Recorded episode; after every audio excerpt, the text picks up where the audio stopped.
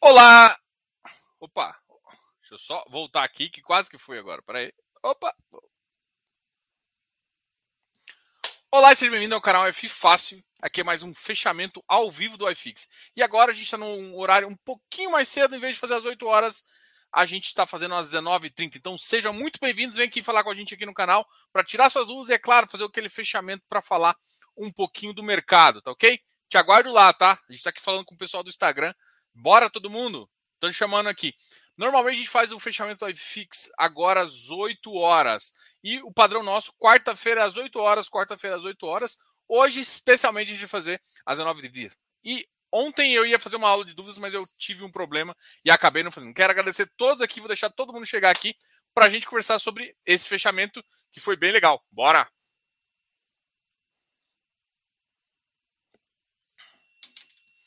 Bom, galera, muito obrigado a todos aí que estão aqui. Vamos ver o que está acontecendo nesse mercado, galera. O que, que é isso? Gente, hoje eu vi movimentos bem interessantes aí. O HGLG bateu 168 e fechou o dia, ó. O HGLG bateu 168. 168 e fechou o dia 164. Ah, ele bateu 168 e 10. Muito interessante isso. Além disso, outro, outro ativo que movimentou bem legal foi o Vigir. O Vigir também teve umas compras bem legaisinhas ali. O ativo acabou fechando em 96, mas num dado momento do dia ele bateu 97,80. É, eu acho que principalmente hoje foi o dia com, né? Vamos falar aqui dos ativos que estão pagando rendimento hoje. Quer dizer, estão anunciando hoje, né? O Vigip 1,30. Uau, uau, uau, uau que vai ser pago no dia 20 do 10. O Vigir 0,75. É, se você for olhar os últimos rendimentos dos últimos três meses, é mais ou menos essa, essa previsão. Eu acredito que eles conseguem aumentar isso aqui um pouquinho, tá? Para o próximo, uh, é de, de, se esperar que ele consiga aumentar para. Deixa eu até fazer essa conta aqui. Cadê minha calculadora aqui? Achei. Vou colocar uma, uma, uma taxa de 10%, que eu acho que 10% aqui.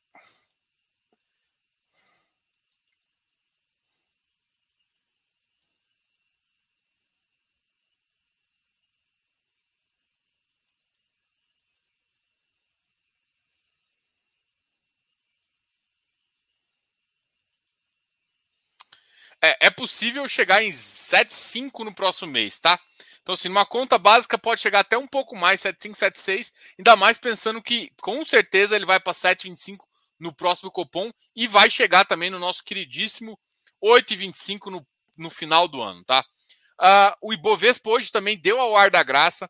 Banco Inter hoje, ó, os bancos que estavam caindo bastante, Bepan, hoje subiu 10%, BID subiu 10% também a Pets. Uh, Prio caiu, o mercado, ó, o mercado de commodities caiu bastante, né? Tanto Vale, CSN, CSN, Use Minas, tá? Uh, o dólar caiu um pouquinho, 0,52 e o Bitcoin subiu, né? Nossa, uma, uma, uma, alta expressiva, né? O mercado abriu hoje, né? Porque segunda-feira foi meio morto, mas eu acho que assim, quem está acompanhando o mercado dos FIIs está feliz, né? Os mercados FIIs estão pagando bem. Uh, Uh, o mercado do, dos fundos imobiliários estão pagando bem. É uma coisa bem complicadinha aí que está acontecendo, mas eu acho que está sendo positivo para a gente, né? A gente está gostando do resultado e isso é o que importa, né?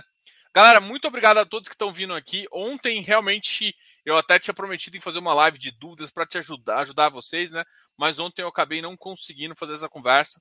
Então, hoje a gente vai conversar com vocês, tirando suas dúvidas. E é claro, conversar com vocês. Ó, oh, eu imagino assim, minha carteira tá muito bonitinha, cara. Hoje, segunda-feira e hoje, eu fiquei muito feliz. Não que eu, eu sempre fico feliz com a minha carteira. Minha carteira é só alegria. Mas, enfim, a gente pode fazer. Lembrando a vocês que hoje, essa semana, né, hoje não, ontem, né? Ontem foi uma data especial, Dia das Crianças, e hoje foi uma data muito especial para mim também.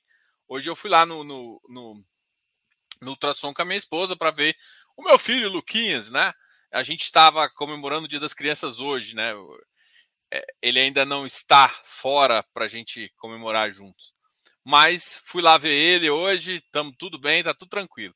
E, e, nessa semana do Dia das Crianças eu gosto de ajudar os papais que estão precisando.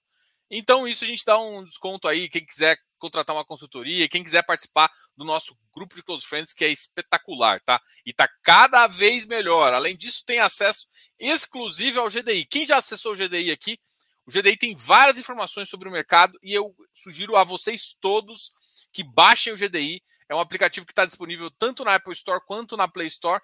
Bora, bora, já baixou? Vamos lá.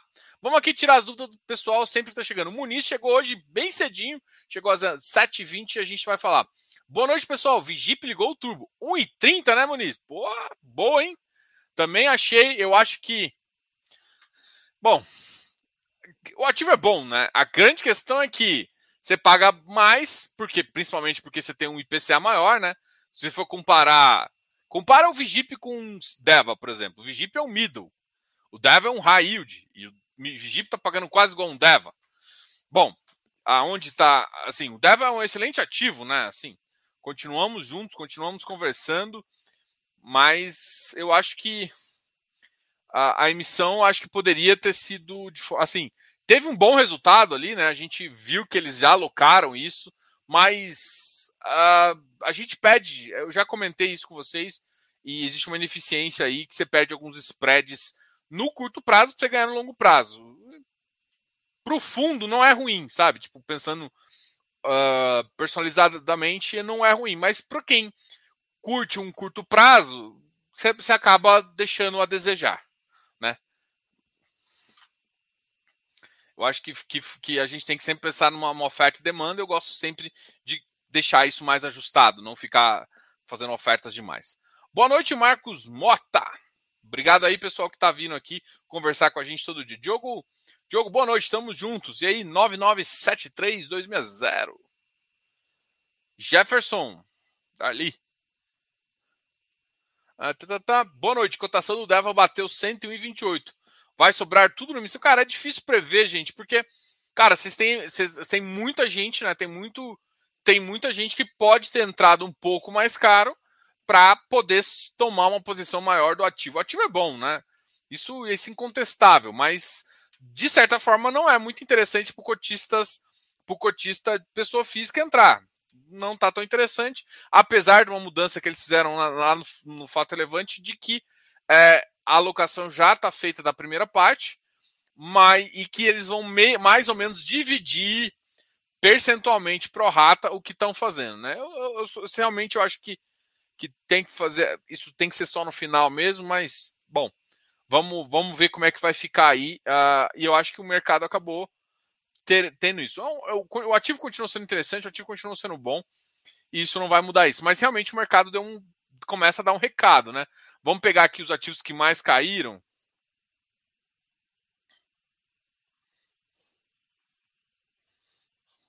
É, por exemplo, o Deva não caiu tanto, né? O Deva hoje, hoje o fechamento do Deva foi 101,75, né? Apesar de ter batido na mínima de 101,28, também bateu na máxima de quase 102, né? Uh, corridinha do final do ano já. Jefferson, acredito que sim, hein? Acredito que a gente já está começando a ver esse otimismo de final de ano. Uh, menos, apesar de ter ainda uns, uns umas, perturba umas perturbações aí uh, de mercado, mas a gente continua bem otimista aí, tá? Eu acho que até o final do ano a gente vai ter. Só que tem que lembrar que, no geral, o cenário global, né? Selic até 8,25, podendo chegar em um ano a 9, a 8,75, que é a marcação, isso significa que a Selic ainda está em alta. A previsão é só normalizar a inflação só para o final do ano que vem. Então, considerando tudo isso, essa corridinha pode ser simplesmente um fôlegozinho para quem gosta de pensar aí. Então, quem quer comprar, toma muito cuidado com o preço, porque o preço vai fazer diferença na sua carteira lá na frente, tá? Quem compra melhor, uh, avalia isso. E quem compra melhor sabe, por exemplo, a galera que faz o, por exemplo, eu, eu, eu, falo muito de preço, né? A galera que faz o curso de valuation sabe muito bem que eu que essa é a minha é meu mota, né? Compre, compre bem e que você vai sempre ganhar mais do que tudo mais. Você vai cair, sua carteira cai menos, você tá muito melhor sempre, tá? Ah, eu, eu deixei uma lista de reserva, né? Ah, provavelmente esse ano a gente não vai abrir mais o curso, tá? É, esse é um curso que a gente deve abrir duas vezes no ano ou uma vez para ter uma turma bem focada e a gente conseguir tirar realmente as suas dúvidas, tá? Então a gente deve abrir duas vezes no ano. A gente já fez a primeira no primeiro semestre e essa aqui a gente abriu agora uh, no início de setembro a segunda turma. Então provavelmente a gente só vai abrir o ano que vem. Mas eu, eu sei que se você gostar de precificação, se gostar de Valuation, já deixe seu nome aqui. Aqui embaixo fica a lista de reserva, já a lista de espera do curso e, e aí você manda para a gente, beleza? Ah, não, não, não, chegando, Rosana, seja bem-vinda, Rosana. Marcelo Galvão, boa noite. Poderia comentar um pouco sobre o PVBI? Poderia considerá-lo como mais uma tese de segurança e tranquilidade? Cara, olha só, é, tem que tomar muito cuidado, né? Tese de segurança e tranquilidade. Pô, se você for olhar para o preço dele, você vai ver que ele não está nem seguro nem tranquilo. Um ativo que vale muito, o ativo Prime, por que está caindo tanto? O PVBI ele tem um defeito, né? O defeito de concentração. Ah, como ele surgiu com dois ativos, um era um ativo que era o FLM, é, FLMA, não, o, o Faria Lima 440, é, 4.400, né? Como ele surgiu com esse ativo que já era meio pulverizado e surgiu com outro ativo, então ele acabou um dos ativos, ele era de praticamente um prédio inteiro da Prevent Senior. Ou seja, ele tem um problema intrínseco de concentração. Ele tem um problema intrínseco de concentração. Essa concentração é o problema dele. Então, assim, tese de segurança e tranquilidade. Cara, ele tem concentração. Então, ele não passa nessa tese. O, ativo é muito bom. Os ativos que ele tem comprado são bons. A gente tem uma tese ótima do PVBI. O PVBI é uma tese excelente. Mas, quando você me fala, posso considerar com segurança, nada de fundo, nada de renda variável, você vai. Não, não casa essa palavra segurança. A segurança está na sua estratégia, tá em você entender o fundamento. E sair o fundamento, às vezes você tem que vender o ativo, mesmo perdendo dinheiro, tá? Então, assim, o fundamento, o, ativo tem fundamento ótimos. Então, a tranquilidade é outra coisa que não está assim, tranquilidade não depende do ativo, depende de você, tá? Eu falo que quem entende valuation é a pessoa que consegue ficar mais tranquila em momentos difíceis, porque ela entende o valor do ativo. Cara, você sabe, você sabe quanto custa para fazer, você sabe o que está acontecendo lá e você sabe os riscos. É, a tranquilidade não está em não variar o preço. A tranquilidade está em você entender o ativo independente da variação de preço. Por que, que eu fico batendo essa técnica de valuation que é, tipo, é, o meu, é o meu moto, assim, é, é meu uh, lema? Por quê? Porque é isso que importa. É isso que te dá tranquilidade. Não, não, não existe segurança, tranquilidade em preço, porque o preço varia. E o PVBI é um, é um, é um ótimo ativo. A gente, eu já falei com o Abud, o Abud falou também esse tempo atrás com, com uma galera aí falando. Qual é a questão? Cara, a Prevent Senior, que é um ótimo inquilino até seis meses atrás, veio, no começo do ano o PVBI conseguiu é, renovar os contratos e aumentar o prazo dos contratos, que era excelente para o fundo. Então o fundo só teria que fazer uma coisa: aumentar a, concentra... aumentar a concentração, é, diminuir a concentração do Prevent Senior, que é aumentar o portfólio. O momento está difícil para caramba de fazer isso. Ele conseguiu fazer uma captação meio que quase no limite ali. O que vai, vai conseguir fazer pagar parte das contas para reduzir. Tá? Então, parte disso, meio que, vamos dizer assim, é meio resolvido. Né? Então, é, essa, essa é a primeira, vamos dizer assim, essa é a primeira questão. A segunda é você pensar o seguinte, cara, beleza. A Prevent Senior, que era um ótimo, tem concentração, tudo bem, mas até aí não tem problema. De repente ela está passando por uma investigação numa CPI, onde o nome dela é falado pelo menos três vezes nos rádios e, e, e jornais e na internet por dia. E aí o que acontece? Acontece que todo mundo fica inseguro e vendendo ativo. Tem a ver com ativo ou tem a ver com inquilino? Para mim tem a ver com inquilino. Eu compro ativo ou eu compro o inquilino? Eu compro ativo. Esse é o tipo de ativo que eu compro. Só que, se perde o inquilino, eu sei que vai perder receita e é natural que perca, que pode perder um pouco de preço. Então, é, é tudo. Tem que tomar muito cuidado com tipo o que você está esperando do ativo. Então, ativo bom, qualidade, tranquilidade e segurança não faz parte da sua, sua, sua, sua renda variável. A, a, Segurança não faz parte, porque segurança parece que é segurança de preço, não existe isso. Então, sim, a, a segurança está na sua tese, né? A, na tese de que você sabe o que está fazendo. E a tranquilidade vem com você entender o valor do ativo. Ponto. E você entender que o preço varia. Bom, galera, então assim, PVBI é um ótimo ativo, tá? Não estou falando para não entrar, não estou falando nada. Só estou querendo falar que você, você entendeu o que, que realmente acontece e por que ele está sendo problemático. Vamos supor que ah, é, é fácil prever que a, PV, que a, a Prevent Senior é uma boa empresa com uma excelente qualidade. É de se esperar. Não, inclusive hoje subiu, olha só, olha, olha gente, hoje o mercado deu umas movimentadas. Hoje o PVBI bateu 88. Que é isso? Então, assim, é, é, de se esperar que, à medida que a, a Prevent Senior saia desses, desses noticiários e o, o, ativo foque mais no ativo, ele cresça de preço que é natural. Um ativo bom, de qualidade, tem que estar no preço. É um ativo que, que, tem, que, que vale muito mais. O, a Faria Lima está valorizando, mesmo em tempo de crise. O mercado está todo valorizando naquela região prime. Então, assim, tem tudo para melhorar. Mas por quê? Porque tá, um inquilino está com problema. E é claro, no geral, vai dar defeito? A gente não sabe. Não, não tenta prever o futuro. Mas a maior chance é que não dê problema pela qualidade da empresa. Se der algum problema, cara, vai nos 20% e você tem que ter jogo, é, entender que você tem limite de concentração sua para você não ficar prejudicado. E uma diversificação para te ajudar também. Agora, o ativo, uma hora ou outra, você vai ficar mais tempo com o ativo com uma uma baixa rentabilidade, porque se ele perdeu o inquilino, e é isso. É sem entender, investir é entender as consequências do que vai acontecer. E parte das consequências econômicas e, às vezes, políticas e, e de, de, de, fatos relevantes, não relevantes aí.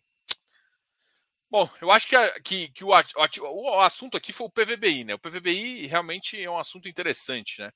Porque ele gera é um ativo de qualidade que tá. Que tem uma certa concentração que deixa uma certa insegurança e o cara que ele está sendo concentrado está sendo investigado, o que gera mais insegurança, o que gerou ele bater 84, 86 aí e agora voltou a subir. Significa que ele ficou bom de repente? Não, significa que acho que o, que o mercado entendeu que estava exagerando. Mas pode cair de novo? Pode, a gente nunca sabe. Foque no que você tem controle. Você tem controle em achar bons ativos. Beleza? Visão de valuation, sempre. Wesley, noite. Boa. Parabéns, valeu. Opa, peraí, me perdi aqui. Jogão! Fala! Fala um pouco sobre a, o RBRL e a HGBS. Fiz aporte recentemente esse mês. Bom, eu não, eu não tô aqui para defender aporte de ninguém, né? Primeira coisa. Vamos lá. Mas assim, RBRL é um ótimo ativo da RBR, uh, mas com baixa liquidez. Se você eu fiz uma aula, até quando eu fiz os melhores fundos imobiliários, até para fazer esse investimento, foi um ativo aí que eu falei muito bem dele, né? Falei dele do HGLG.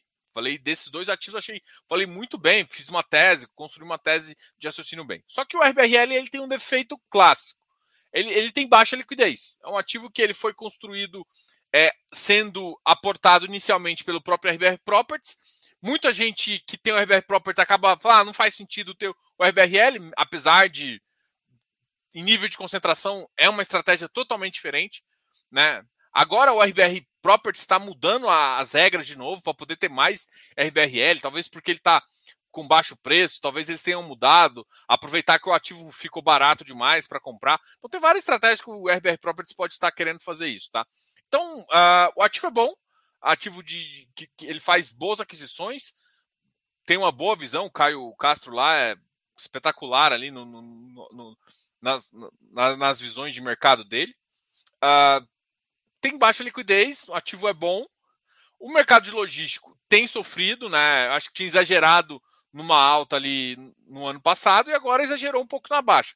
Vai voltar, ah, vai voltar para ganhar preço? A gente não sabe, né? Quando isso vai acontecer, mas é possível que ativos bons voltem de preço. Só que aí tá, ativos bons e líquidos. Esse ativo é bom, é líquido. Nunca teve aquela, aquele quesinho do mercado de ser o primeiro, né? Por exemplo, acho que o VILG talvez tenha um pouco mais, BTLG talvez tenha um pouco mais de, de ser queridinho ali, né? Então, até XPlog você pode falar que tem um pouquinho mais de, de, de, de, de LVBI e tal, que tem mais gente comprando, tem mais gente com esse tipo de ativo, tá? O HGBS é um tipo de shoppings da rede, né? enfim, é um mistão que tem um bom, um monte de ativos, inclusive ativos problemáticos, né? É, é um ativo que pode ter uma tira excelente, mas ainda não conseguiu recuperar a base dele de uh, rendimento, o que faz com que o ativo caia. O ativo é, tem problemas lá, né? Goiabeiras e outros problemas lá. A gente fez até uma análise, acho que no, no FIIs, eu abri o relatório, abri a planilha de fundamentos, dei uma olhada nela. Então, assim, para fazer HGBS é um ativo que você tem que olhar o planilha de fundamentos. A gente está vendo os shoppings retornarem, mas os shoppings, isso falando do mercado todo, os shoppings retornarem. Só que assim, o HGBS ele tem muito ativo ainda que está naquela transição de maturação. Né? Ele, ele investe em outros ativos da própria da própria rede que estão em maturação ali, que eu acho um pouco problemático, tá? Então, enfim, é, é essa a visão que eu tenho. O ativo não é ruim, mas ele tem probleminhas no sentido de, tipo assim, ativos para maturar e, e, vários portfólio. Portfólio ainda é em São Paulo, que ajuda um pouquinho a, a maioria dos investidores a entender, mas é, tem essas questões de, de, não ter voltado tanto rendimento quanto alguns outros pares dele, né? Então, essa essa essa a tese. Mas, assim, você tem que confiar na tese de shopping. Vamos, vamos pensar que você quer investir no segmento shopping, você tem que confiar na, na, que o segmento vai voltar e vai voltar forte e vai entender. Só que, por mais que o segmento está voltando à população, voltando às pessoas, que é um dos principais, das principais considerações, até postei hoje, né? Postei hoje que eu achei uma, uma, uma coisa bem engraçada, que foi. É, eu acho que quem, quem, quem, quem colocou isso também foi o. Foi o Danilo Bastos. Ele colocou uma coisa que eu achei muito legal. Que foi sobre. Eu Danilo. Deixa eu só achar aqui. Que foi sobre. É, quer ver? Aqui, ó. Uma loja, né, que chama First Class, falou que o GPM bateu 37%. E aí ele falou assim, cara, eu vou mudar de ponto porque eu não consigo o, um, um reajuste de 37,5%. 37%. Então o que está acontecendo? Muitas lojas físicas não estão conseguindo. Então o que está acontecendo? Mesmo que a gente volte a um faturamento igual a 2019, a gente não sabe se vai conseguir o aluguel a voltar nominalmente e também não vai conseguir, não vai ver se a gente vai conseguir o faturamento ser repassado. Ou seja, o faturamento que vem do aluguel, o NOI, ainda está abaixo de 2019. E outra, nominalmente, se a gente pensar ele corrigido a IPCA, se GPM nem conta, né? Eu, vou, eu corrigi ele a IPCA.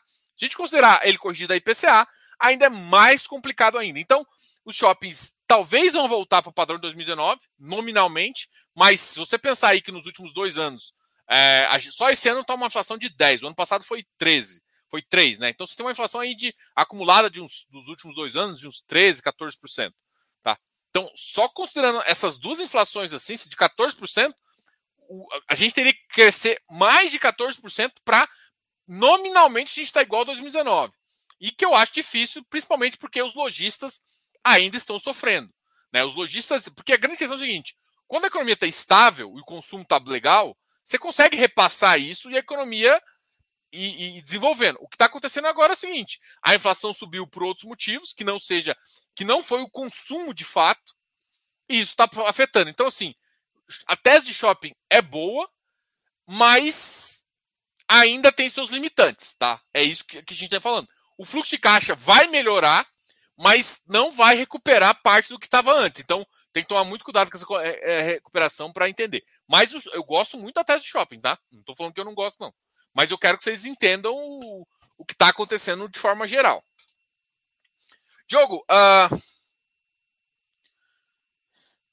este provento do Vigip é, é, recorrente ou ele visa estimular a nova emissão, como vários fundos Cara, olha só, tem, tem duas coisas. Eu acho que é, tem que lembrar que esse, esse mês, em espe especial, reflete o, menos, o mês menos dois, que a maioria dos CRIs devem estar, foi o, o, o mês com maior, maior inflação passada, né? Foi 0,96. O próximo, que vai refletir a 0,86, ou seja, é um valor ainda alto. E esse mês, que vai refletir lá em dezembro, é um, é um cara que está pagando ali 1,15. Então, assim, esse valor é recorrente? Primeiro que só dá para realmente falar, Marcelo, depois que a gente analisar é, o relatório e quando vê o relatório, vê o resultado, o rendimento, como é que está a distribuição. Ou seja, Eu preciso da DRE para me informar como é que está vindo o resultado. Não tem como eu chutar aqui e ver, né? Só olhando realmente o resultado do CRI. É de se esperar que com essa tese que eu estou montando em termos de correção, é que ele consiga manter. Agora, o que pode acontecer é que depois de dezembro ou em dezembro, você tem um, mesmo com a inflação subindo, você tem um pouco de deficiência por conta da alocação de caixa. Mas, na mais que, pelo menos nessas primeiras, esses primeiros dois meses, você tem uma separação do que é cota normal e do que é cota recibo, é possível que nos próximos dois meses a, a, a, o rendimento continue vindo alto. E aí isso é claro que vai incentivar um pouco, na minha visão, a, a isso vai incentivar a emissão, né? Mas eu não sei se eles estão se reservando. É que assim, gente, a inflação subiu. Então todo ativo, o Vigip é um ativo desse, ligado à inflação, está pagando mais. Então não acho que ele está fazendo isso de propósito, mas ele está usando esse momento para fazer uma missão e captar também. É mais ou menos isso, tá?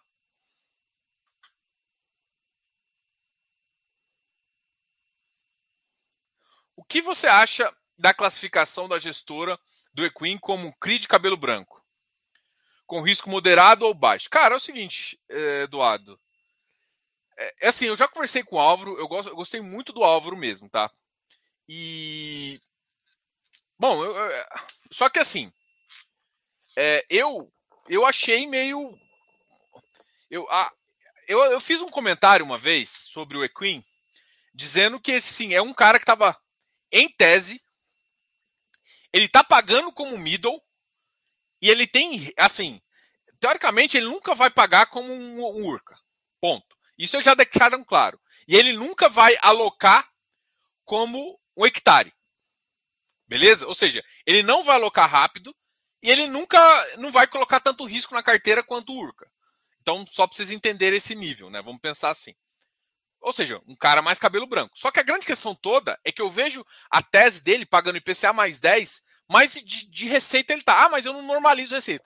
Não estou falando normalização. O que está acontecendo é o seguinte: alguns CRIs têm carência e está fazendo isso. O que está acontecendo é, beleza, ele não está pagando full receita ainda da última alocação, que foi lenta, né, devido a pré-pagamento, devido a várias coisas, mas foi mais lenta do que agora. Ele está fazendo uma segunda emissão, e isso, para mim, para quem olha o resultado total, o total return do fundo, é, tá dando abaixo de, de middle. Então, assim, o risco não está compensando o retorno.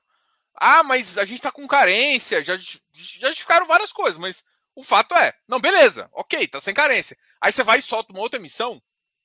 Então, assim, você não tá conseguindo. Você tem um ativo high yield que não tá conseguindo pagar nem um, 1% que, tipo, teoricamente, só de inflação já é mais de 1%. Ah, mas tá cruando, tá não sei o que. Cara, esse... então, por que que tá acontecendo? Porque ele não tá conseguindo colocar no preço da cota e o mercado olha dividend yield e assim, ah, não adianta brigar com o mercado. Ah, que o mercado tem que olhar para frente. Não, peraí dá seu resultado que o mercado levanta a cota. Isso é natural, isso está acontecendo com muito, muito fundo, que está se precipitando na emissão.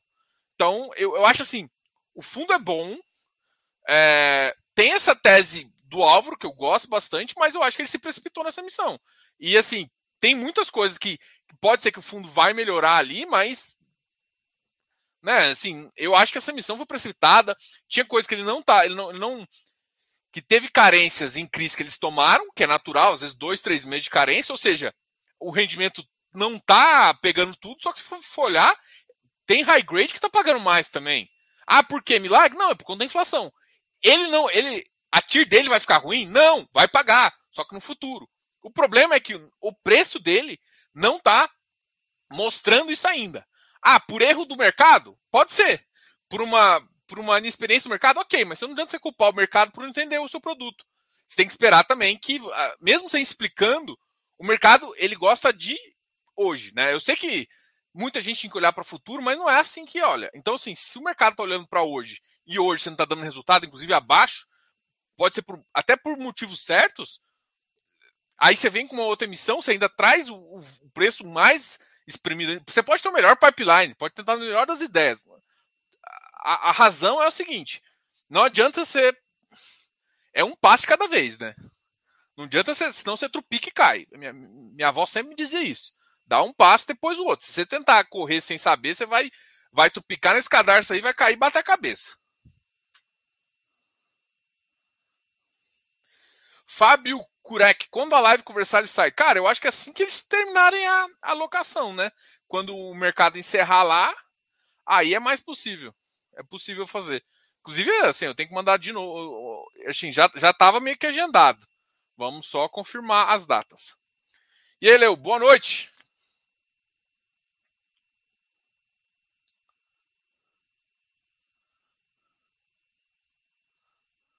É, tem isso também, né? Começou o pagamento dia 13. É porque o dia 16, né? Que vai ser na segunda-feira, é o dia que o mercado mais recebe dinheiro. Então, vai ser um mercadinho de alta lá. Eu acho que já o mercado parou de burburinho demais, já precificou a subida. Então, assim, pode ser que, assim, eu vi a, deu uma cedida nas, nos DIs também. Então, teve, assim, tem vários motivos macro motivos para isso acontecer também. E para mim tá chegando o final do ano, vai chegando mais grana. Então tudo isso culmina ali da gente poder até aumentar. Então assim, o, a gente pode ver um iFix aí no final aí, ó, uma, uma cotação do iFix aí na faixa dos 2,750, 2,780 aí. Seria uma coisa para pensar no final do ano a gente chegar nesse lugar aí. A LVBI é uma promessa desde o começo do ano. Vai continuar como promessa? Cara, eu não entendi, assim, em termos de promessa, né? Se promessa da cota subir, eu não acho que a cota vai subir.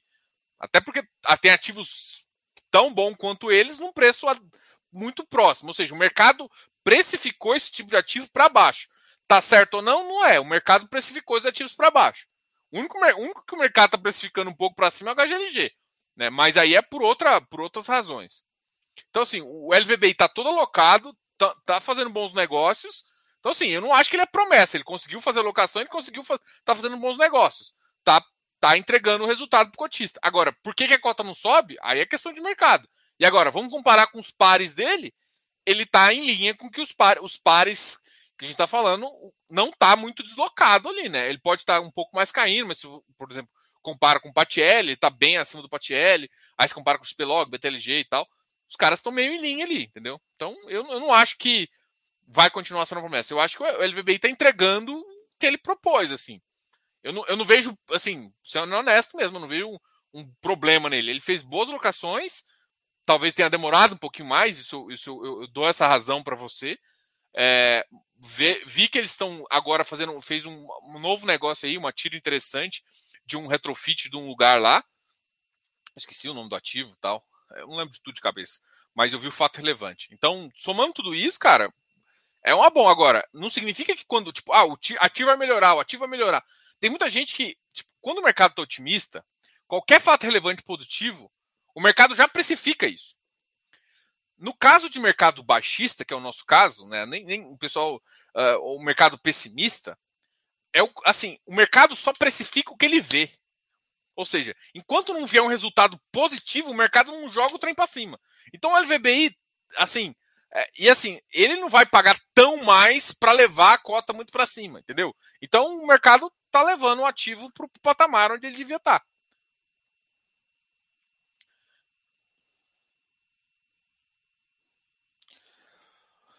Antenor Correia, tenho gostado de suas lives. Acho que vou entrar no conselho. Seja bem-vindo. E assim, aproveita que agora, até amanhã, a gente tá em promoção. Vou até deixar o, link aqui, peraí, me... A gente está em promoção, né, Dia dos Pais. Eu, eu fiquei pensando aqui nas nossas nos nossos nos nossos meninos. Tá. Aí a gente está em promoção aí. E aqui, ó, qualquer coisa, seja muito bem-vindo. Coloquei aqui Deixa só eu abrir no meu site aqui para mim. Negócio. Fih fácil.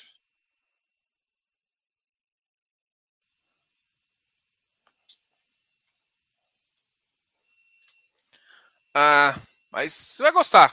E outra, uma, uma coisa assim, gente, não é um compromisso de morte lá não, tá?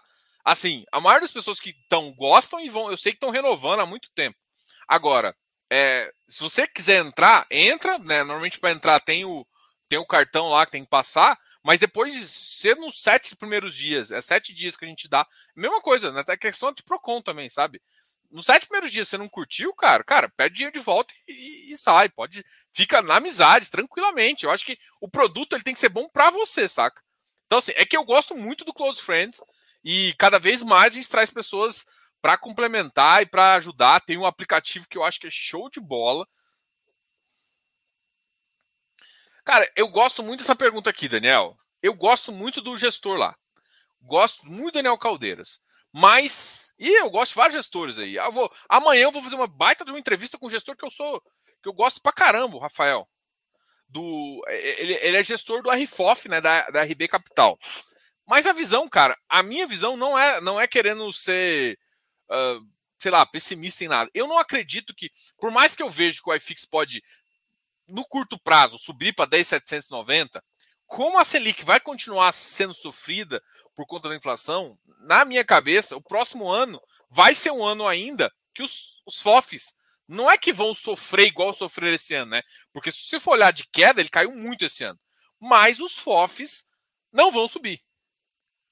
Então, FOF é uma coisa que pode dar aquele ganho duplo, né? Você está descontado em relação ao, ao, valor patrimonial e o valor patrimonial é preço. E o preço está descontado em relação ao patrimonial dos fundos investidos. Então, você tem esse ganho duplo que vai ser muito importante. Mas, quando o mercado começar a subir, os caras que podem mais dar dinheiro para você vai ser os FOFs. Mas enquanto não tiver essa, essa visibilidade, eu, eu, Diogo, não acho que FOF é tão interessante. É claro, Diogo, mas eu não tenho que me preocupar. Então você escolhe um FOF, entenda que ele pode continuar caindo. E assim, eu acho que não vai cair tanto igual caiu 2020 e 2021. A, o espaço de cair hoje está muito menor, né? Mas é claro que pode cair ainda, entendeu? Então é uma visão que. E, a, e o FOF acaba sofrendo duas vezes, né? Vamos supor que a galera tá, tá pagando 10%, a 10% do VP, na maioria dos, dos FOFs. Aí o mercado cai, ou seja, o preço dos ativos cai, então o VP cai. Aí o VP cai, o mercado paga menos ainda 10%. Então você cai o preço dos ativos que ele está investindo e o VP ainda dele cai também. Então você tem duas quedas aí, então acaba sofrendo um pouco mais. Então, assim, a questão é, é estratégia.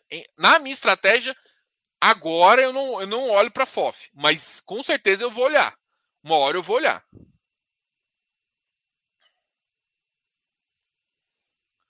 Com certeza. Como diria um amigo meu, com certeza.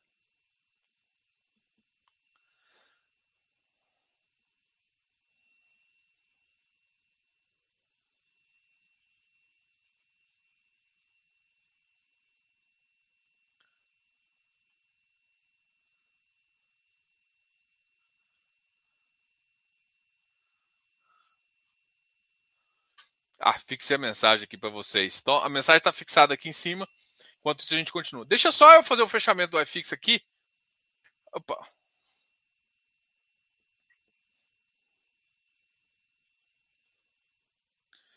GG Costa. FII de CDI sempre pagam menos que IPCA? Não. Não. Atualmente sim, porque o que, que, é, que, que é um FII de CDI? É o que paga o CDI. Tem que lembrar que no Brasil o IPCA, o CDI sempre foi o IPCA mais um juros real. CDI, Selic, sempre. Vamos lá. Vamos olhar para a maior parte do tempo aí. Você tinha uma Selic de 6% e o IPCA de 4 a 3,5%. Quando o mercado conseguiu baixar a previsão de 3,5 para 3,25, a gente pensou numa Selic de 4. Então, sempre o Brasil foi um país onde a gente tinha mais ou menos entre 1% a 3% de ganho real. Ou seja, o CDI sempre foi um IPCA mais 2 ou 3. No 2019, que a gente estava muito animado, foi mais ou menos 1,5 e no finalzinho chegou a 1. Mas é isso. O Brasil, isso mais animado do Brasil foi isso. Então, o IPCA sem paga. Agora, beleza. Na atual conjuntura, o IPCA disparou e a Selic não. Então o Brasil está dois anos com juros real negativo, ou seja, o CDI é o IPCA menos dois. Ou seja, você está perdendo. Isso nunca aconteceu. Isso é uma anomalia. Isso é uma anomalia bizarra econômica. Então, assim, o que a gente está vendo agora é essa anomalia bizarra. Ponto. Isso vai continuar? Não, não vai continuar. Então o KNCR provavelmente vai pagar mais. Só que, por exemplo, o KNCR era um cara que pagava CDI. Então, basicamente, o que ele pensava em pagar era CDI mais 2, CDI mais 3. Assim, em termos de taxa ali, né? Porque você imagina, ele pagava CDI mais 1. Aí o IPCA era. Uh, o CDI era o IPCA mais 2 ou 3. Então, o CDI, ou seja, o IPCA e o CDI, eles o CDI sempre acompanhava o IPCA. Entendeu? Então, só isso que mudou. Então, teoricamente, uma hora isso vai vai ficar no preço, tá? Então, KNCR vai subir, Vigir vai subir, é, ativos que têm mais portfólio CDI devem subir e devem pegar mais, pagar mais, entendeu? Mas não, não é isso que está acontecendo no curto prazo. Firme em Dev hectare, boa. Proteção contra a inflação, hectare Deva Versalhes. É, Adelma, é uma proteção, mas o risco está alto. Não que eu não estou achando, só estou alertando, tá? Tem opinião sobre o Patielli e a queda que vem sofrendo? Cara, tenho. O, o, a Patielli, eu sei, assim, se você for ver, eu fiz uma live com gestores há dois meses atrás, dois meses não, duas semanas atrás, três semanas. O problema do Patielli para mim é um, a dificuldade que o mercado tem de precificar ativos como que ele tem, é, que são ativos refrigerados, né? É mais difícil precificar. Ele tem duas dificuldades. Ele é mais difícil precificar e ele é muito mais difícil também, assim, o número de, de pessoas é, é, mais difícil entrar e é mais difícil sair. Né? Então ele tem essas duas dificuldades maiores. Né? Você fechar um contrato é mais difícil e o cara sair desse contrato é mais difícil, desde que você tenha uma demanda, e normalmente a demanda de frio sempre cresce. Pelo menos é isso que a gente tem visto no mercado. Tá? Então o, o Patielli é um ativo interessante. O mercado está precificando muito loucamente ele, mas a grande questão é a seguinte: é, é um cara que vai ter mais dificuldade de subir também.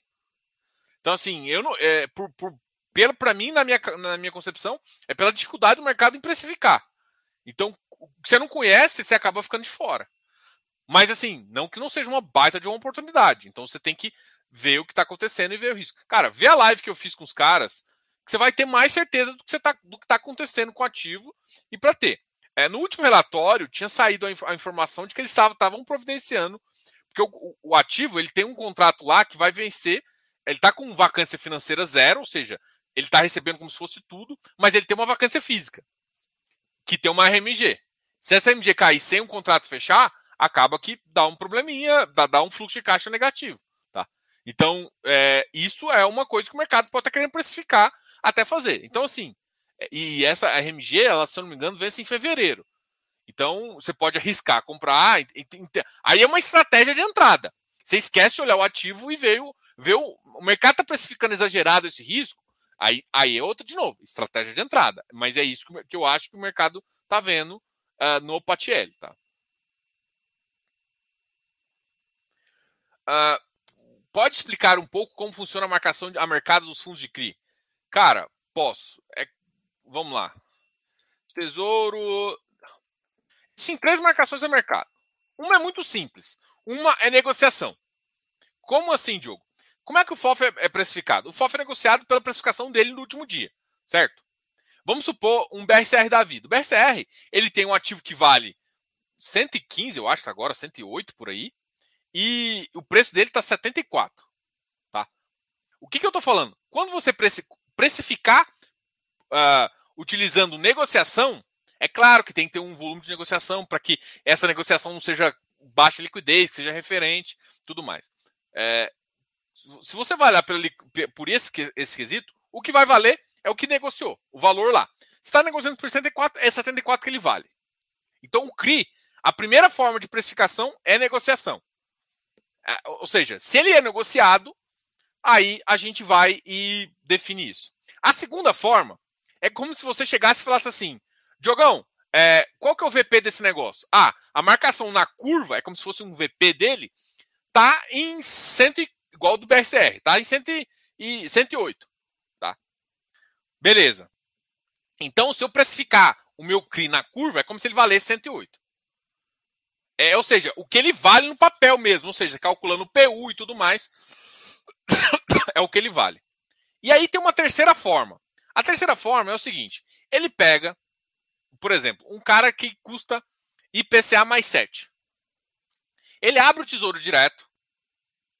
Ele abre o tesouro direto. Deixa eu até pegar aqui.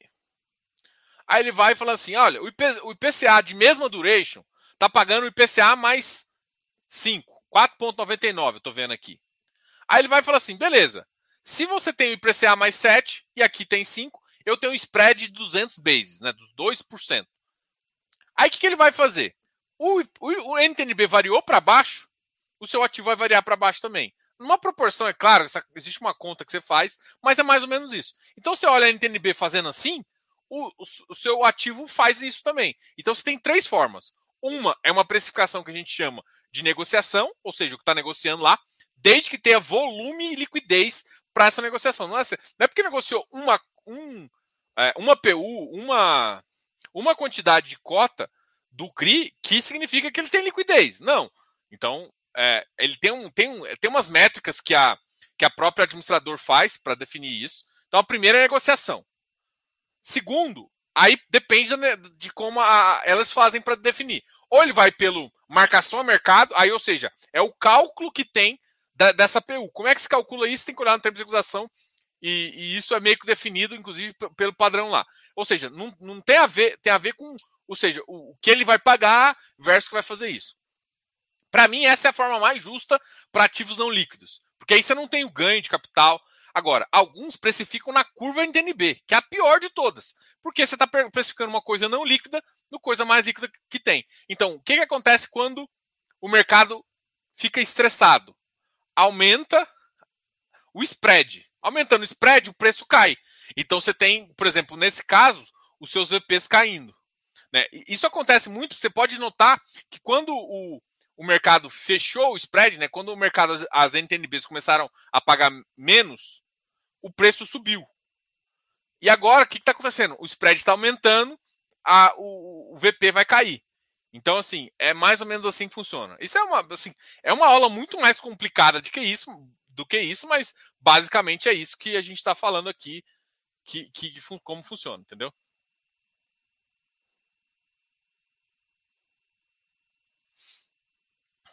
Gustavo Faria, a alavancagem do BLMG você considera arriscada ou está saudável? Cara, na avaliação que eu fiz, eu achei bem, tranquilo, bem tranquila.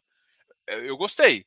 Uh, do Galg também, eu achei uma até do TRX, até do TRX eu achei interessante. Você tem um, um cara sólido na contrapartida. Eu, eu achei tranquila, tá? Mas assim, tem que tomar muito cuidado em tomar dor dos outros, né? Eu gosto de alavancagem. Eu gosto do risco de alavancagem. Se você não gosta do risco de alavancagem, ah, porque assim, é um risco. É risco. Se você não gosta de correr risco de alavancagem, não corra risco de alavancagem. Os mais saudáveis ainda às vezes dá problema, tá? Mas eu acho que esse tipo de dali da, do BLMG é bom. Eu gosto do Galgo também, gosto do TRX.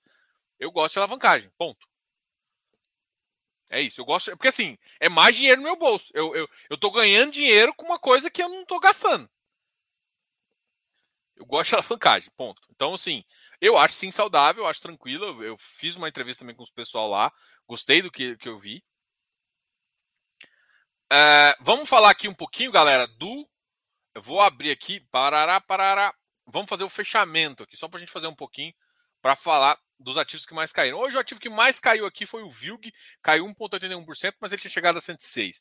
Aquela negócio, tá sofrendo pra caramba. Um que eu achei muito estranho hoje foi. Olha só, ele bateu 168 o HGLG. E depois ele caiu, assim, ele subiu pra caramba. Depois veio um vendedor, negociou 8,7 milhões, uma negociação bem acima do, do mercado. O VILG também, ó, 5 milhões, uma negociação bem forte aí. O AFOF, eh, né, a AFOF tem negociação baixa, é. 300 mil, mas foi melhor. VIG GT também um cara que caiu. Nossa, caiu 1,19, você tá doido. Negociação de 1,84 milhões também foi uma negociação importante. O Irim, o Iridium caiu na faixa. Nossa, hoje ele bateu 119 Irim. Caramba, mano. Bateu 119 esse ativo. Que que isso? Fechando o dia 111 e 70 e 70. A negociação do Irim está na faixa de 200 mil. Uma negociação para um ativo que acabou de negociar até razoável. Eu já vi, o Devil, por exemplo, foi um pouco melhor nesse sentido. Uh, o Iridium já 7 milhões, olha, você tem no HGLG, foi maior, né? Rect, 9,51, caiu um pouquinho em 69.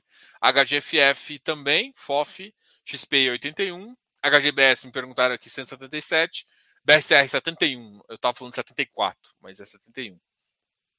Bari 103, Risa Terrax 97. Deixa eu colocar o Risaquim também.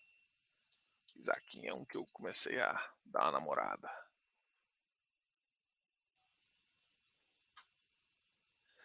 Uh, HGPO 224, esse aqui não cai nem cavaca tussa. Mas caiu, né? Caiu 0,36, mas não caiu o suficiente, né? Becri 108, Canip, isso aqui foi as quedas. Mas hoje o mercado foi mais otimista. E vamos ver, o MOR hoje subiu 2,43%. Ótimo do MOR. Chegando, ó, teve negociação hoje na faixa de 1 milhão. Caramba, foi uma boa. Tomaram ali, grande ali. O RBRR também to tomaram bastante. Hoje negociou na faixa uh, de. Vamos ver aqui. Putz, quase nada. Nove, mil reais. É isso. isso é negociou nada. Menos de mil reais. Isso é brincadeira. O Arrim 97 subiu também 2,16. Tinha caído. O mercado deu um bom resultado, né? XPC em 97, VVPR da V2 Uh, 97,49, PVB 88, foi o que eu falei que subiu bastante. E na máxima chegou a bater 80. Uh, não, fechou em 88, né? Fechou na máxima praticamente. Na mínima fechou 86, uma alta de 1,56. A BCP também voltou a subir, 1,46, MGFF 1,18. Alguns FOFs estão subindo, né? Os FOFs começaram a subir um pouquinho. O IBOV bateu 1,14, o Habitat 112, Quasarago 51, CPFF 51,20, EVBI 98, RVBI, vamos ver, outro FOF também subiu 1%, olha os FOFs. Hoje foi dia de FOF. Hectare também foi um que bateu 124,29, fechando hoje em 124,89, uma alta de 0,96. Também outro cara, ó, negociou 8,79 milhões, né? negociou bastante. XPIN 92, uh, vamos ver qual, qual foi o volume de negociação do XPIN. Calma, galera, calma. XPIN. Ah, 400 mil, 450 mil. O MOL 95, RBR Property 75, HGCR 104, ó, voltou a subir um pouquinho também, 0,77. Ele chegou a bater 103, 102 na semana passada. RBHY 98, que é o high yield da Rio Bravo. GGRC 115, BPML ou JP AFHI 94, HSML 79, ALSR11 115, JSR o Safra 77, CPTI 102. Na mínima chegou a bater 102,58. LVBI 101, HGRS 130. GGRS voltou a subir um pouquinho também. O Risakin 0,21 também. Versalhes 10,05. O Versalhes é um que tinha dado um bom resultado, mas não sobe porque está travado pela emissão, né? E depois a emissão tem, tem a conversão e tudo isso trava um pouquinho. Kizu 822, BRCR, VGHF, CVBI, MGCR. Tá... Bom, isso aqui foi o fechamento de hoje. Vamos aqui tirar mais dúvidas de vocês para a gente continuar aqui. Boa noite. Consegui, consegue me ajudar comentando sobre o KNSC? Claro. O KNSC é um ativo da Quineia, né? um ativo bem clássico Clássico não, né? Ele tem dois anos aí daqui, né? Não, nem, nem chega a dois anos. Acho que ele foi lançado tem foi em 2020, mas ainda não bateu dois anos não. Acho que bateu só um ano. É porque ele foi lançado o ano passado. Hoje ele... Ah, hoje teve aquele movimento ali, ó. Putz, no finalzinho levaram ele lá para 90 e... Ah, fizeram um movimento assim legal nele, né?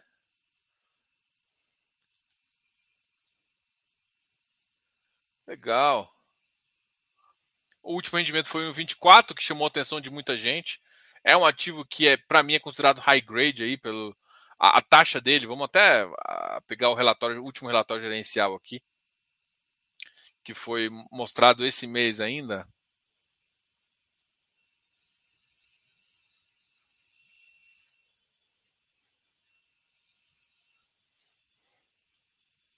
Ele tem um patrimonial de 91,34, rentabilidade.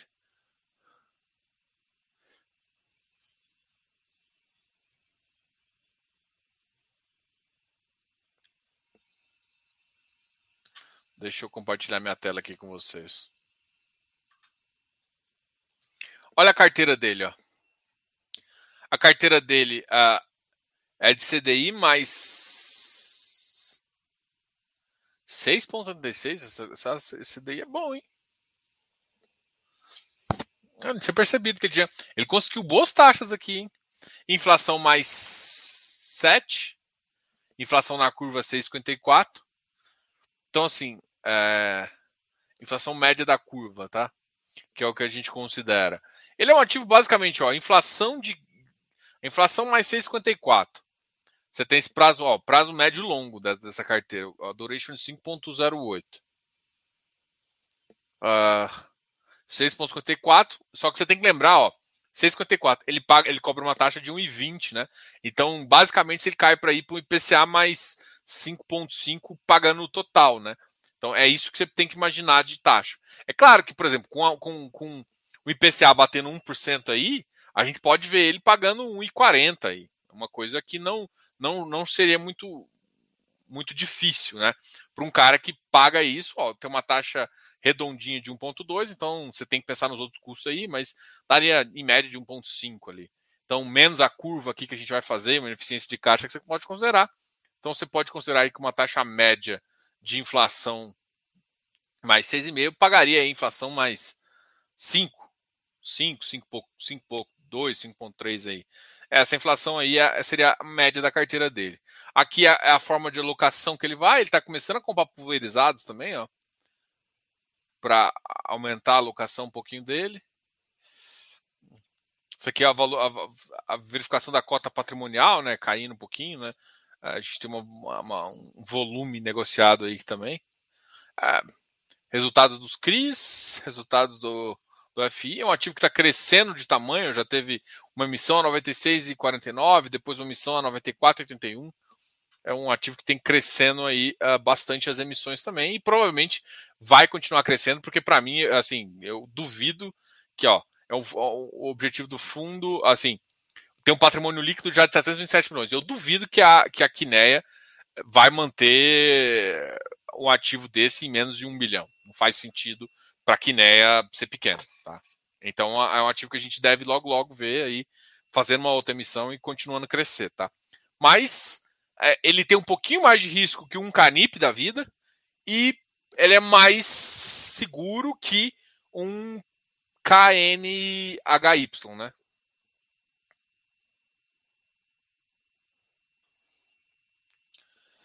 Boa, Diogo. Parabéns por compartilhar seu conhecimento. Obrigado. Que relatório interessante o do Pord. Cara, eu conversei com o pessoal da Apollo, com o Mariano, acho que tem uma semana, acho que foi semana passada.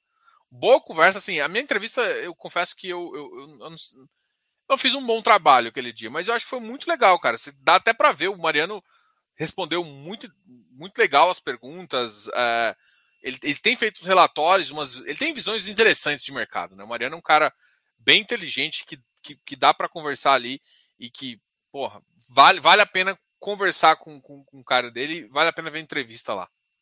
Valeu aí, pessoal. Uh... Boa noite, Diogo. O que você acha dessa carteira? O que você acha dessa carteira do Iridium com quase 50% em FIIs? Estão apostando na recuperação do setor e fazer ganho com o giro. Cara, é difícil falar mal do Iridium, sendo que ele está dando resultado há 4, 5 anos.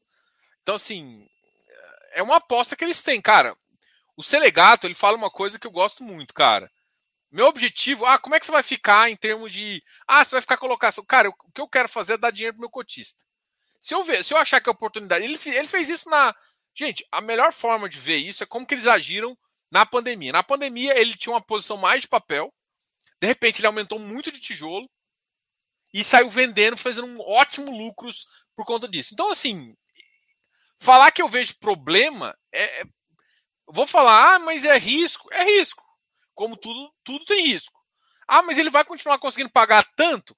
eu acredito que pela própria estratégia de carteira dele, não vai conseguir que quando a inflação cair, ele vai perder um pouco de rendimento, o que é natural, tá? Agora, eu não vejo. Enquanto ele estiver dando resultado, e não é um resultado de um real isso, não. É um resultado para o patamar de risco que a gente corre na carteira dele, concebível. Então, enquanto ele estiver fazendo isso, ele vai continuar sendo, para mim, o número um em fundos imobiliários, assim, de, de papel.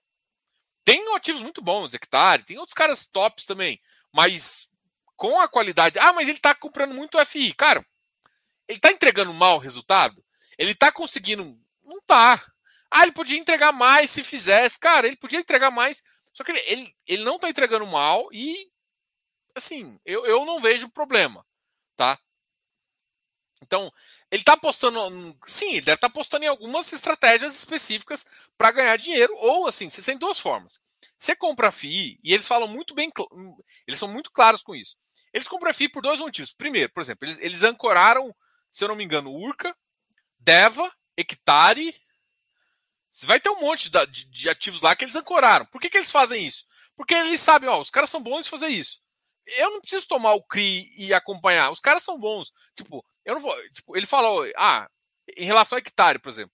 O, Iridium tomava um pouco de multiplicidade. Parar de tomar multiplicidade, tomaram só hectare. Por quê? Cara, hectare é especialista em multiplicidade. Aí têm hectare e Deva, que também é outro especialista em multiplicidade. Para que eles tenham o CRI, se eles podem ter o FI comprando barato, porque eles ancoraram a dívida, então toda vez que eles vão crescer, eles têm privilégio de crescer. Por que não fazer isso um ativo que ele vai comprar barato, compra bem e depois pode vender no secundário? Então, assim, é... falar que uma estratégia é ruim ou errada, agora, pensar no que ele. Eu, eu, assim, eu não, eu não vejo no curto prazo aumentar muito o mercado. Só que, assim, eu vejo que alguns FIs de papel dá para girar legal do ponto de vista assim, eu como uh, eh, analista, não como como Diogo como gestor. Cara, eu faço giro na carteira, então eu sei que dão alguns papéis dá para ganhar um dinheirinho ali. E por isso que eu vejo que tipo, tem oportunidade que ele está fazendo. Então assim, uh, dá para fazer giro? Dá. O ativo melhora, recupera e tem várias outras coisas que pode acontecer, tá? Bom, uh, você acredita que vai manter esse dividendos de 20 centavos? Cara, por um, dois meses eu acho que pode. Mas o Tord não é, uma, não é um gesto, não é um não é um ativo para ficar pagando constantemente. Não é, não é. Ele é um ativo de desenvolvimento. Então, quando de repente vir uma bolada, ele vai pagar um pouquinho. Pode ser que ele consiga só esse mês também. Agora, é, eu, eu não assim. Só que tem que também ver como que ver o resultado, ver o último o relatório que eles soltarem, para também saber como é que tá fazendo. Agora, é possível? É. Mas assim, eu te, eu te falo uma coisa: se no relatório vier a confirmação de que ele consegue pagar mais uns dois meses, o Tord vai lá para casa de 11 reais. Isso é certeza. Ou seja, o Tord já tem aumentado o volume grande, né? Ele tem subido constantemente aí. Se for olhar, ó, ó, no último mês ele já subiu 4%. Mas é que se for olhar, por exemplo, nos últimos é, seis meses, ele caiu de 11 para lá. Então é possível ele tá com VVP barato, essas relações que a galera costuma olhar, indica que é para comprar. Só que, tipo assim, eu acho que o pessoal não entende o risco que, está correndo ali com esse ativo, que é um risco, um ativo é bem arriscado, né?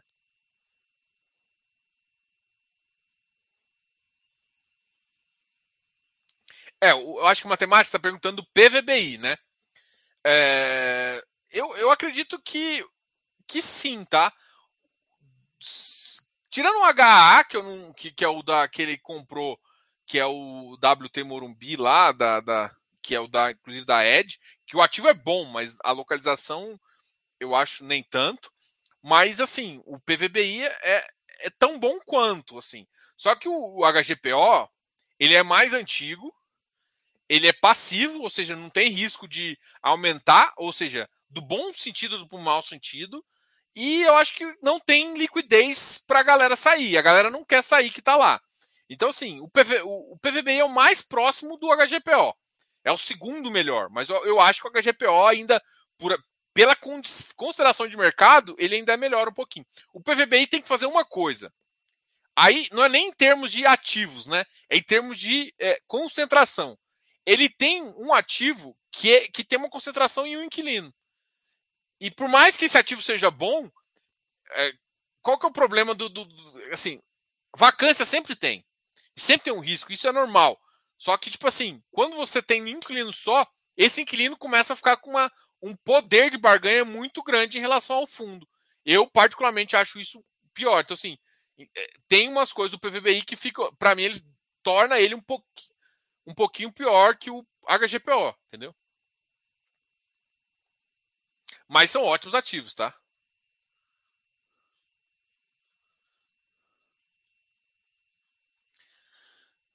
Uh, o GDI é top demais.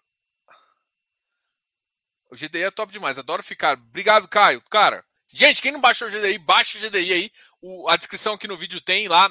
É só digitar GDI Invest na Apple Store, na Play Store, que vocês vão conseguir ver o, o melhor aplicativo de fundos imobiliários aí. E vai ser, não só vai ser fundos imobiliários, tá? Cheguei agora, velocidade de 1.5. Nessa pegada de FOF, o que você pensa do FOF Feed? Cara, o IFeed, putz, não funcionou. O problema é o seguinte: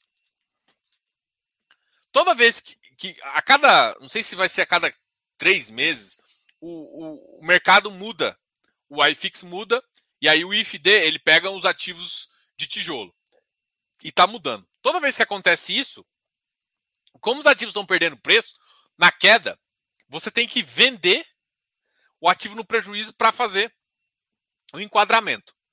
E isso está gerando o quê? Gerando um prejuízo.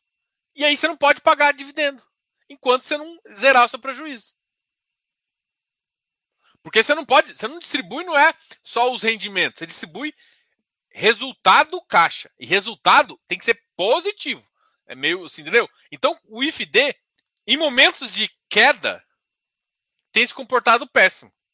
Não estão pagando rendimento e tem se comportado mal. Então, assim, o que, que eu quero te falar? Ele vai se comportar muito bem quando estiver subindo. Pode ser que ele. Porque vão descontar muito agora. Então vai, pode ser uma estratégia de subida, mas agora ele está se comportando. Por exemplo, o IF. Uh, o, o IF. Não, desculpa. O D de dívida, né? O D de dívida. De dívida é o de papel. Ah, ele tá pagando bem, né? Mas eu. eu, eu eu assim, o problema é que assim, como você segue um negócio passivo, nem sempre é bom para vender naquele ponto que às vezes o, o cara sai ou diminui o enquadramento dele. Então, assim, eu particularmente não, não vi. No mercado em queda, não é tão interessante. Então, assim, se o mercado. Eu prefiro um. Se eu for ficar assim, eu prefiro um FOF do que comprar um, um ativo passivo, assim, sabe? Eu não achei que, que vale a pena.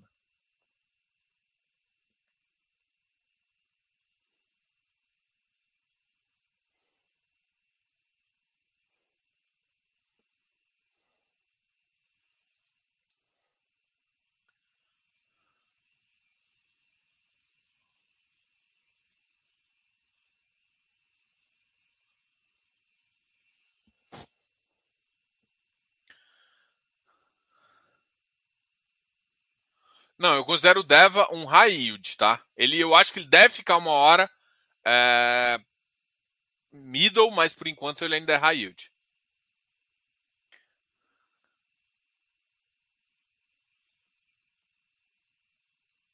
Não, não, com certeza. Com certeza. Não tô falando que, que esse 119 foi uma. Sim. Mas a questão é que uh, ativo, quando o mercado tá. Quando o book é vazio, você tem essas, essas discrepâncias, né? Essa, esse book vazio já era uma, uma alta grande ali. Mas ele bateu 119. É fato.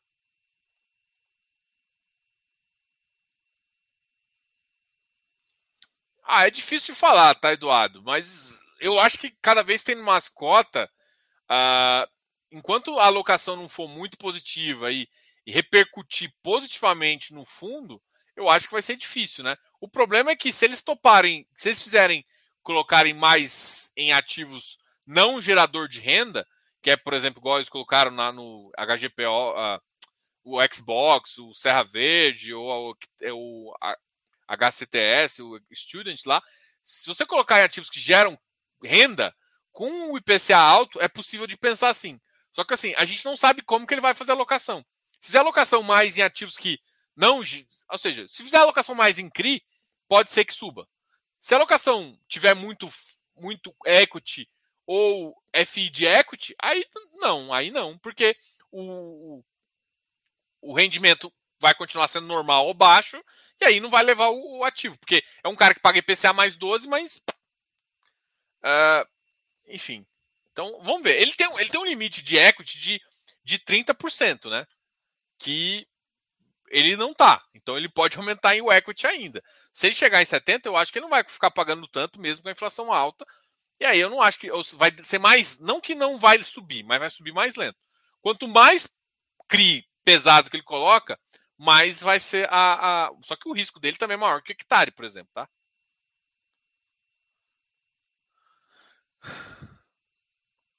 Galera, boa noite a todos aí.